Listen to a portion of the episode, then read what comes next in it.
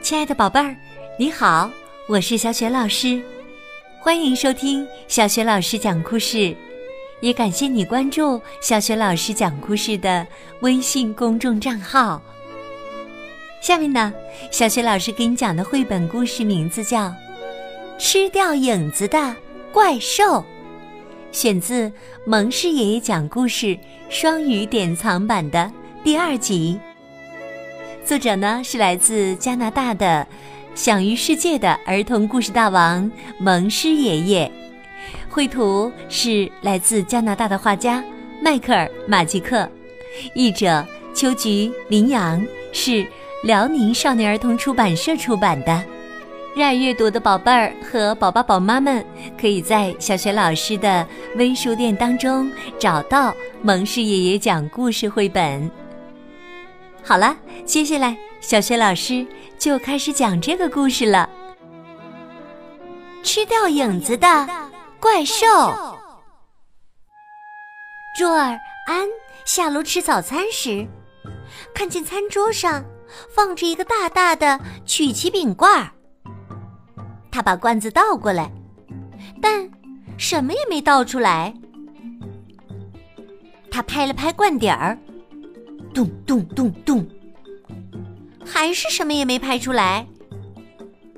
最后啊，他把罐子举过头顶，往里面看了看，一个小黑团掉了出来，砸到他鼻子上，弹了一下，又咕噜咕噜的滚过桌面。朱尔安大叫起来：“那是什么呀？”妈妈也大叫起来：“呀，什么东西？”小黑团儿吃掉朱尔安的影子，变大了一点儿。小黑团儿吃掉妈妈的影子，又变大了一点儿。小黑团儿吃掉面包机的影子，变得更大了。朱尔安说：“我觉得它就是一个吃影怪。”这时啊，吃影怪已经变得和面包机一样大了。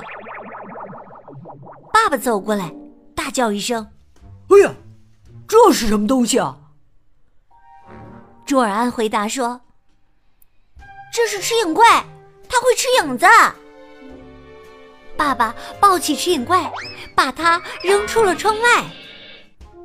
吃影怪摔到地上，弹了起来，砰它。弹到了大街上，吃影怪看到好多汽车的影子，大口大口的把它们吞进肚子。吃影怪看到好多电线杆的影子，一点一点的把它们吸进肚子。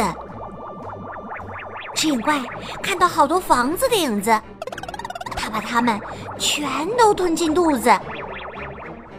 吃影怪还看到一些蝴蝶的影子，把它们也吸进肚子。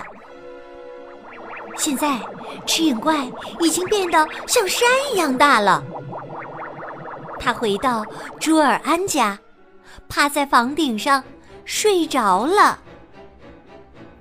整个院子变得黑乎乎的，朱尔安不能出去玩了。爸爸妈妈问道。哎呀，这是怎么回事啊？是啊，怎么回事啊？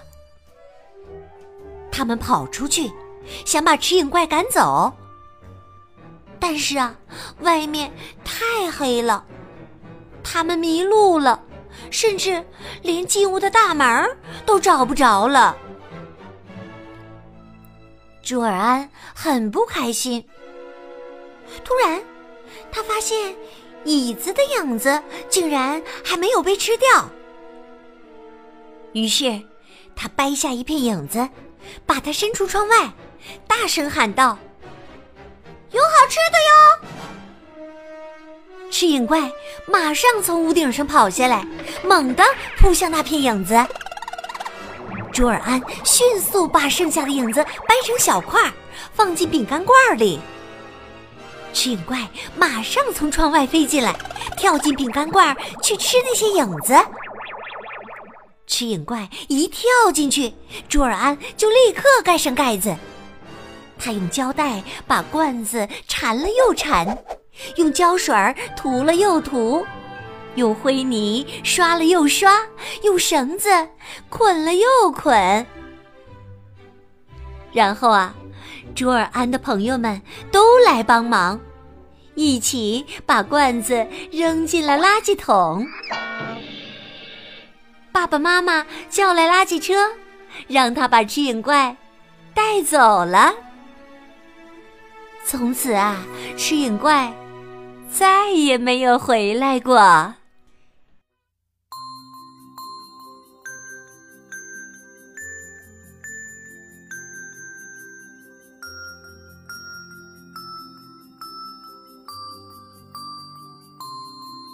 亲爱的宝贝儿，刚刚你听到的是小雪老师为你讲的绘本故事《吃掉影子的怪兽》。选自蒙氏爷爷讲故事双语典藏版的第二集。热爱读书的宝贝儿们，如果你喜欢蒙氏爷爷讲故事，可以和爸爸妈妈一起到小雪老师的童书店当中去找到这本书。这样呢，就可以边看绘本书边听小雪老师讲故事了。这套绘本还附有纯外教的音频，扫码就可以欣赏到原汁原味的英语故事了。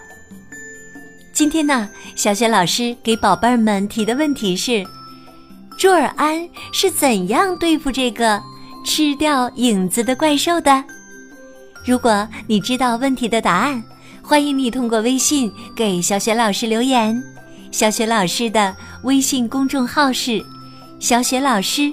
讲故事，喜欢小雪老师讲的故事，别忘了随手转发给更多的大小朋友。